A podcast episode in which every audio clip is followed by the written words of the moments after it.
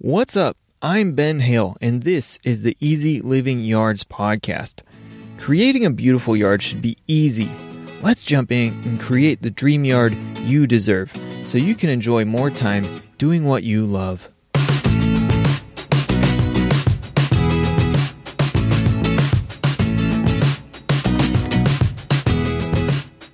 Welcome to episode 78 of the Easy Living Yards podcast. Today we are going to be talking about easy DIY landscaping. And today I'm very excited to bring a guest onto the show today.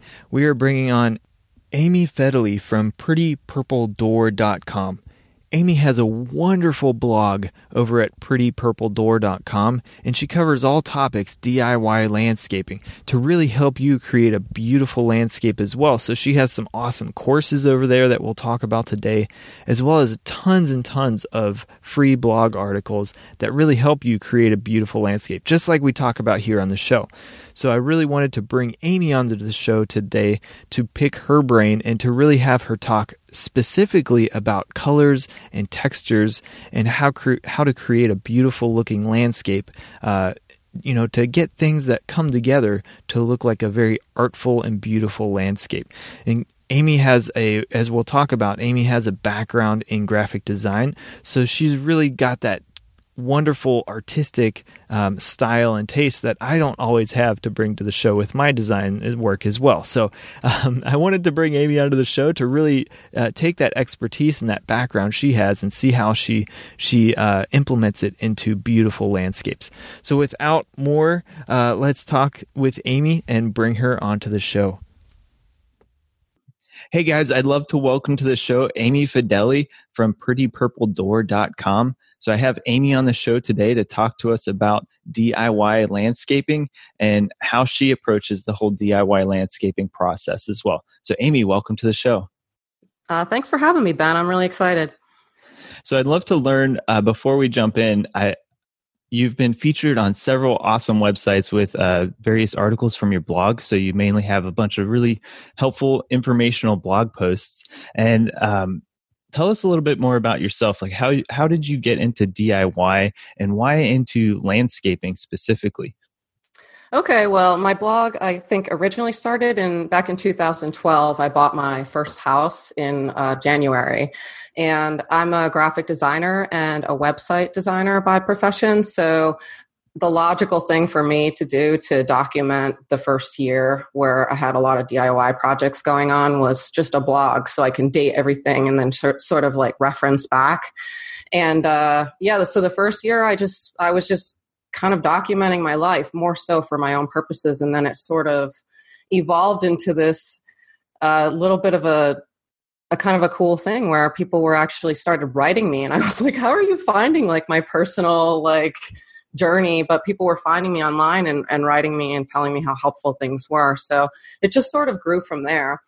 And after the first year or so, when I had finished the fixer upper type projects of my house, um, I started to really get into gardening after that. And I think my blog is just sort of evolving with you know my own personal interests and tastes and things like that so it's it's a lot more about landscape gardening now than it was in the beginning but you know that's how things go i think Okay, it's funny how uh, you know you kind of take a circuitous path, I guess. So for me, I have a background in microbiology of all things, and um, and here I am, uh, really passionate in, in landscape design, and, and that's where it take took me as well. So that's fun, and at least with your your background in graphic design, I'm sure that helps with your design styles and tastes. Yeah, you know, I never really thought about it. I kind of sucked at gardening. I always tell people that I used to suck at gardening. And um, I didn't really understand gardening in the way that I do now, where I kind of thought it was just a hobby for like retired people and let's just get some plants in. And I had my uh, sister in law help me a lot in the beginning with just sort of choosing the, the main plants of my landscape. But after they started to grow and I started to see the colors emerge and just sort of how things were playing off of one another, I realized like how connected landscaping and this gardening is with with graphic design and the same principles that you use in graphic design to make something look balanced and cohesive and make sure the colors are appealing um, they really it all plays a part into landscaping as well. So that's it's a really interesting connection that I didn't make at first, but now now that's definitely you know what I use to to make everything look nice. Okay, that's really cool. Um, so I have to ask, since I have you on the show, I've I've read some really interesting articles on your blog. Uh, some about pennies, one about one about an eagle. So uh, and also one about uh, Van Gogh's Starry Night. I'd love to hear if you could share some of those stories.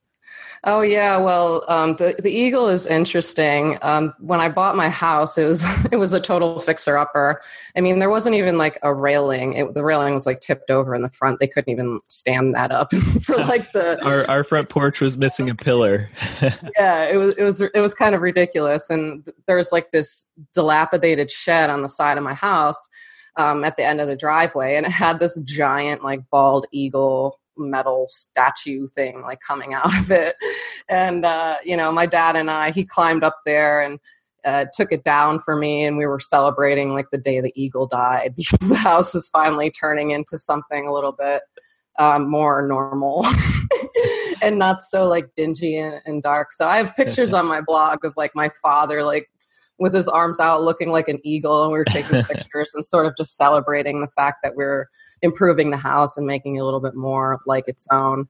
Um, so the penny floor is is also an interesting take because I am a designer and I am sort of a creative and I think my father never really understood that either but I was going to put a foyer in. So he's like okay we'll go to Home Depot or something pick out some tile. And I was like no actually I was thinking about putting pennies on the floor because I love copper. And he's like you know you're crazy but okay so I just started documenting the process because there, like, clearly there there wasn't a lot of information out there about how to actually tile a floor with a material that isn't necessarily a tile. So after I documented that process, um, a lot of people started using um, that to make their own penny floors. So now I have, I must have like 50 or so submissions of people that have made their own penny floors uh, just from that single post that I did a long time ago. So that's awesome. Yeah, so it's interesting. Even I think last week I just got two more submissions. So people are still using that information, even though it's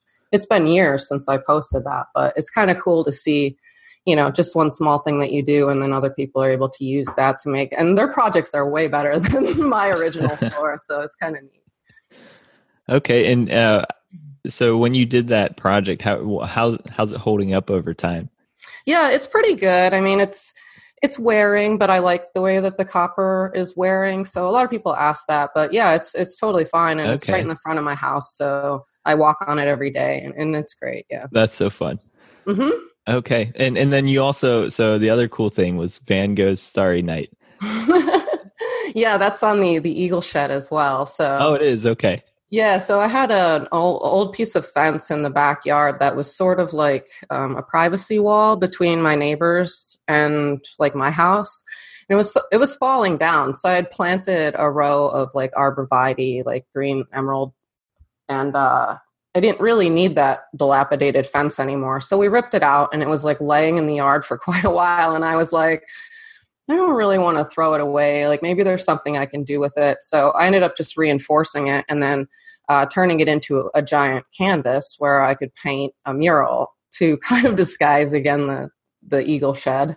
So yeah, so I just recorded a video of how I was painting that and just sort of trying to help people along. Anytime I do a project at the house, I try to um, think about it in a way that uh, how could I help somebody else to do this if they want to try something similar? So that was like just another example of that. But that's know. so it's so cool. I um I watched the video of you doing that, and um, and for you guys listening, she makes it look so easy just to paint, just to recreate Starry Night on this giant fence board. I think you should try it, and we'll have to record you and see what see how you do. Oh, it, it would it would look more like a Picasso than than a Van Gogh. well, that's okay. Um, okay, that's so awesome. And so it seems like you've just kind of jumped in. I don't know, just jumped right into all this DIY stuff. And mm-hmm. maybe you got it from your your dad a little bit growing up or your family. Um, so I, I get a lot of listeners telling me how much they're just completely overwhelmed with their landscape and don't know where to start. So those are a lot of the questions I get.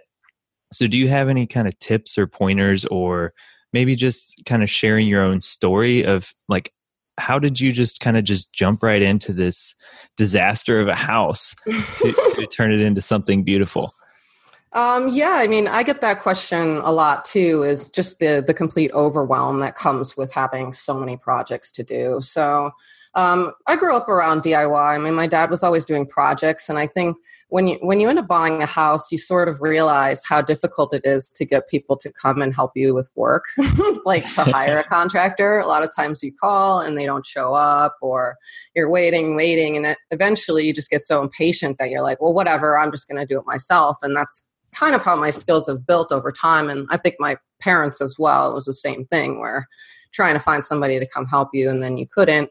So you just sort of dove right in head first. But I think the the main takeaway of that is more like just starting with one project and deciding on one thing first is really helpful. Um, for a landscape, what I what I usually recommend is to take some pictures and it sounds silly, but when you take a photo, then it's frozen in time. It's not something that you're walking around. Like you tend to walk around and look at your garden and look at your space. But if you take a photo and it's like a static image, um, you tend to see things a little bit differently. So I always say take photos of like, you know, four or six foot areas of your garden. And then what you can do is either photocopy those or turn them to black and white. And that sort of eliminates a lot of the distractions, maybe the dog's barking or your motion as you're walking, or even the color um, that can really mess with your mind when you're trying to figure out exactly what's not working in your garden. So the black and white photos are really helpful for that. Okay, that's some really interesting tips. So, so if I can recount that, it's focus on one thing at a time, and then also when it comes to your landscape, uh, try and photograph things so you can can kind of stop it in time and and actually step back and kind of take a look at it yeah definitely and, okay. and then it's a smaller area as well so like four to six foot shot instead okay. of trying to, to tackle your entire landscape at once it's again it's starting with let's start with the area that's right by the house or let's start with the entryway by the sidewalk and and then okay. you you don't have to it's not as overwhelming because you're just dealing with a smaller space so i think that's really helpful actually Okay, that's really helpful.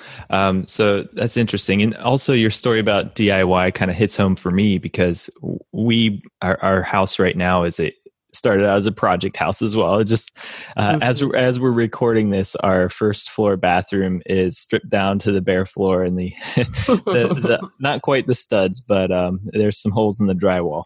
And um, it's because we, our kids are gone for the weekend and we had a gap and we decided to tear it apart. So um, it's still in progress. And uh, I'm sure it'll take you a lot longer than, than you ever anticipated. Right, exactly. Bathrooms are tough.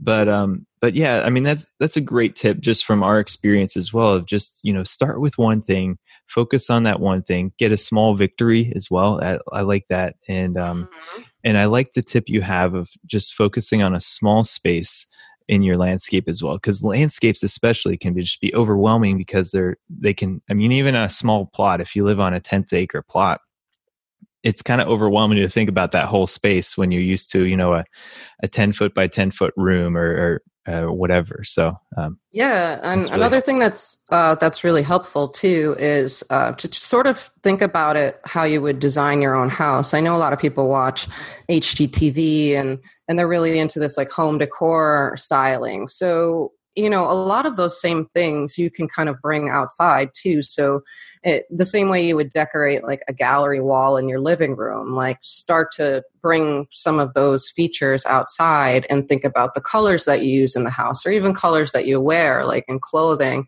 And then uh, take take what you like already and that you're what you're already using in your home and then bring that outside.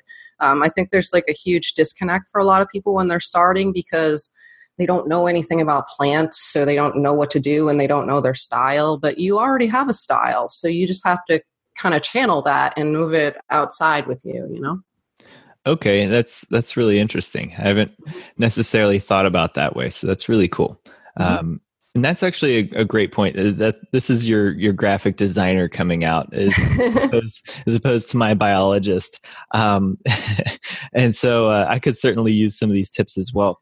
Um, so let's kind of talk about you. You like to talk about um, creating beautiful gardens that are beautiful year round. Mm-hmm, that's big, right. That's a big thing. Is is uh, you know we might go to the garden center and and pick up this beautiful petunia that's in bloom or whatever and then we go put it in our landscape but then after a few weeks it might be done and and then we kind of are left with a bare spot again so do you have some tips that we could talk about um, in creating i mean we could create you know we could talk probably for a couple shows on year-round gardening and, and keeping interest but what are some maybe some tips you have that help with that yeah, I mean, I think it's the most one of the most common problems that I see. Um, people write me or will talk and they'll say, you know, my garden looked great like two weeks ago. now it doesn't look great at all. There's nothing blooming, and I want more color and I want more interest. And I think what they're really saying at that point, most people will say they want tons of color, but I don't think that's necessarily true. They just want like color all the time, like to be consistently blooming throughout the year. So, yeah, I mean, if you go to the garden center, um, they only they have a limited amount of space for uh, you know plants, so they're only going to really be featuring things that are blooming in that particular season. So, a really easy way to get around this problem is to just shop more. I mean, obviously, you need a, a plan and sort of an idea before you get started. But if you go to the garden center in early spring and then again late spring and then take another trip in summer and then in fall, if you have a plan and like a color scheme in place, um, you can pick the plants that are blooming in the garden center at that time each time that you shop. You just have to strategically be planning and know what you're really looking for when you go.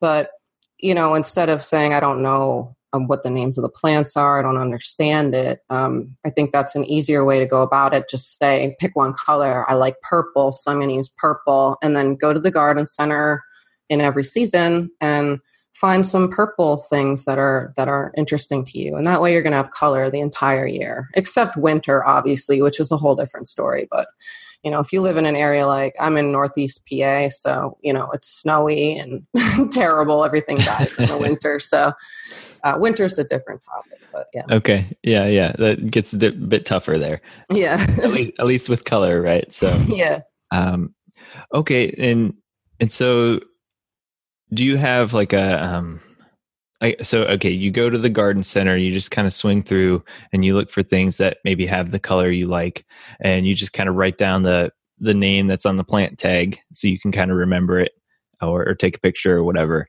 Um, and then beyond that, um, as far as getting into your landscape, do you have like a specific, like, where do you put these in your landscape or how do you go through that process?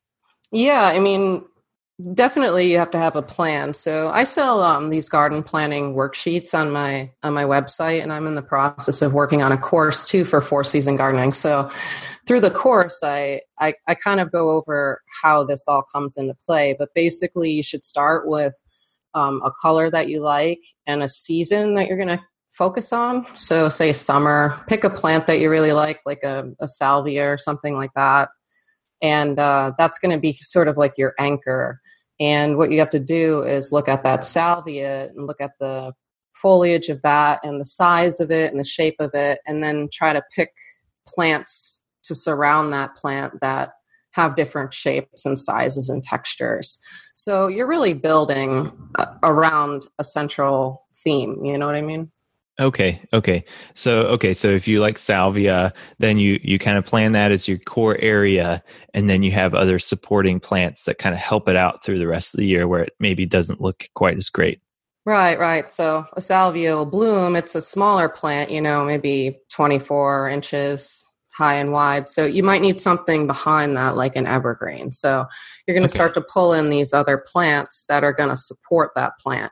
The evergreen behind the salvia is going to help in multiple ways, like uh, it's going to give interest in the winter time because the leaves are going to stay, and it's also going to create like a nice backdrop for that plant, so that it's not competing with like the siding of your house or the brick or the stone behind it, you know, it'll have a nice solid color behind it. Okay, okay, that's helpful. And mm-hmm. so that's kind of so that evergreen also so it provides year round some sort of anchoring color, I guess, a little bit too, uh, mm-hmm. especially in the winter. Um, and what about texture plants? So we talked a lot about color, and that's not the only element that we should think about in our landscape, right? No, definitely not. I mean, I love texture. It's one of my favorite topics. So you'll have to probably stop me so I don't okay. go over in time. But uh, yeah, so there's two different types of texture that I like to think about. There's uh, visual texture and then there's tactical texture. Okay. And the visual texture is sort of like the overall appearance of a plant, like the, the overall shape or feeling that it gives. So, a couple examples of like a visual texture would be like a coarse texture, a medium texture, or like a fine texture. So, just picture a walnut and like chopping it like really roughly, and that's a coarse texture. And then if you chop it really, really, really down, that's like more fine. So, if you can kind of put your plants into these types of categories coarse, medium, and fine that's the overall texture. And if we go back to where I said take a photo, you're going to be able to tell in the photo when you turn everything to black and white because you're not going to have color in your way. So if you turn everything to black and white and all you see is a big blob, like everything sort of blends together because you don't have that color to like guide you, that means that you have a texture problem. So you have to start to think about okay, everything here is like a medium texture. Is there something like more coarse or bigger leafed or you know maybe prickly like an evergreen like you kind of have to pop in these uh, opposite textures in between the things that are blobbing together for lack of okay. a better term but so are yeah. you talking mostly about like the the size of the plant or the size of its foliage when you yeah i mean it can be both like okay. it could be size size and shape could be one thing but it's also the the foliage size like the leaf size is is a big thing but when you turn it to black and white you'll see everything is blobbing together so maybe you need like a good example is like a boxwood so a boxwood an evergreen shrub it's got a really like small leaf it's it's a fine texture i'd say so you want to put something next to that boxwood that would be opposite of that maybe like a, a rhododendron bush. It has a really big leaf. It's like a different feeling. Even though they're both evergreen, they have different size of uh, the foliage inside of it. So Okay, so that's a great example. So basically, if I'm trying to picture that in black and white, mm-hmm. I can mm-hmm. see how how the the fine texture of the boxwood also kind of gives it a dense form, Mm-hmm. And, and, then it's a more consistent pattern, I guess, on the on the boxwood. And then the rhododendron behind it has bigger leaves, so that has more shadows and such. And so it, it kind of you have more variation in like the the um the plant itself. Is exactly. that kind of making sense? Yeah, and I have okay. a I have a blog post about this, so maybe we can link to that in the show notes, just so people can see some examples. I think it's hard on a podcast, but maybe some photos to go along with it would be helpful. Yeah, that would be great. That's that's great. Um, so that's the the the visual texture, and then there's also tactical texture, which is like kind of interesting. I call this like um, a garden that you kind of reach out and you have to touch it. okay. So that's just sort of the the little moments in your garden where you can create um, you know some feeling where people might want to reach down and like oh what is that plant? It's got a really interesting feel. Uh, my favorite plant to use as an example is like a lamb's ear because okay. the, the leaves are almost like a like a furry like they look like they have a fur coat on or something. I can't resist like i have to reach out and just sort of touch that. So you're creating these moments where people are actually like experiencing your garden not just looking through it you know Okay, yeah, that's exactly what I pictured when you were saying it makes you want to touch it. As I pictured a lamb's ear. So, mm-hmm. so do you have other examples too? So, a lamb's ear for for anyone who's listening that doesn't know, it's like this little. It, the leaves actually look like the ear of a lamb, and then it's also fuzzy, so it's really soft to touch. And they grow maybe usually with when they're not flowering, they grow kind of like a ground cover almost. So they grow about six inches high and kind of fill in a bed. So are there other like would grasses kind of fall in that too then? Yeah, absolutely. Like a blue fescue grass is kind of a cool texture. It's like a little mound, but it's like spiky, you know, it's got these little shoots. It's almost like it looks like it's going to hurt you. but if you touch it, it's soft like a grass, you know. Okay, okay, that's really helpful. Okay, I, and you know, I haven't really thought about from that specific angle of, of the tactical texture. So that's really cool. I've mm-hmm. kind of more thought about in a broader sense, like the experiential piece of the landscape. So getting that sensory um, expansion from your design. And this is kind of beyond the 100 level stuff, but yeah, thinking about the sounds or movement through your landscape and, and touch too is a really important piece of that. Or smell. I mean, there's all different senses that you could use to bring people into your garden. So yeah, right. it's just one one little tactic that you can use, but all of them I think are important and kind of cool in their own in their own way. Okay, that's super fun. So we're going to have to wrap up here pretty soon, but before that, uh, I'm going to put you on the spot a little bit. Do you have do you have like a crazy disaster story that um, just things just didn't work out or something that you have to share potentially? Uh, disaster in the garden or in the house or you pick. Um yeah i mean i guess i have a lot um.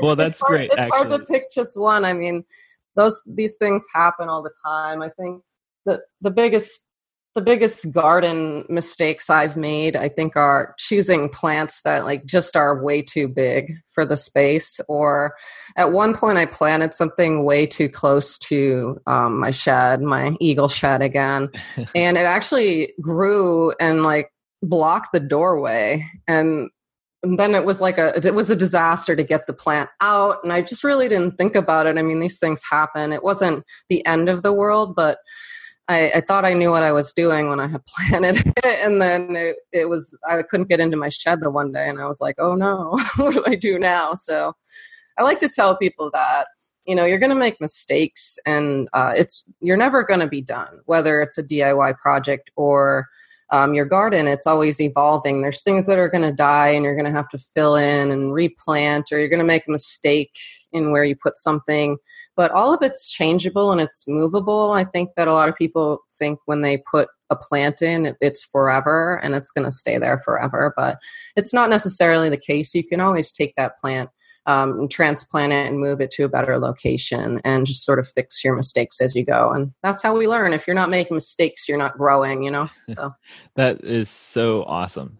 Thanks for sharing that. That's that's great. I've made plenty of mistakes as well. It's kind of funny. Here we are. We both talk about DIY landscaping and and really the way you learn is just by doing and, and making those mistakes. Mm-hmm. Sometimes that's the most valuable piece. So that's really helpful for sharing. Thank you. Yeah. Um, Okay, so we've talked about a lot of awesome stuff here. You have a ton of awesome information over at your site as well. You sent me your, you have a free download uh, to offer. Is that right? Yeah, I do. Um, if you head over to my website, prettypurpledoor.com slash ELY for Easy Living Yards, um, you can check out, I'll put the links in here that we talked about too, but I have a plant pairing guide. And this covers um, just some of my favorite combinations of plants that have really different uh, contrast and will look really good together. So I think that'll help you and get your wheels spinning and and thinking about how you can do this in your own garden. So uh, yeah, you can get that at prettypurpledoor.com slash ELY. Okay, and then if people want more as well, um, do you have any sort of products or services that you offer? Um, yeah, definitely. I have, uh, like I said, I have those uh, garden planning worksheets. I also have DIY like project planning worksheets, which are more of a, a broader when you're starting a project, you know, uh, gathering the materials that you need and planning for that. And right now, I'm working on a course for uh, this four season garden design. So if you if you head over to that link, I'll have I'll have information about that, and you can be one of the first people to to know when it goes live. It should be soon. That's so awesome. Thanks, Amy. This has been so fun. I really did like your um, your plant pairing guide uh, mm-hmm. that it looks really great where it especially what we talked about today with color pairing and texture it really has a lot of good visual examples for that so thank you for sharing yeah thank you thanks for having me i, I really enjoyed it amy it's been such a pleasure take care take care all right guys that was awesome. I'm so glad to have had Amy come by the show. So thank you, Amy, for coming to the show. Uh, we talked about tons of links, so make sure you go to prettypurpledoor.com slash ELY where she has all those giveaways and those links we talked about in today's show. Likewise, you can navigate there from today's show notes. I have that link in today's show notes over at ely.how, ely.how slash episode 78, 78. So go on, check out that link. Likewise, you can always ask me a question uh, if you go to ely.how slash pod. That's ely.how slash pod. And you can, right at the top of the page, there's a button to ask me a question. So if you have a question that's burning uh, that you want to ask me about your landscape, uh, you know, whatever you're working on right now, that's a just a quick, easy option to ask me a question and get in touch with me.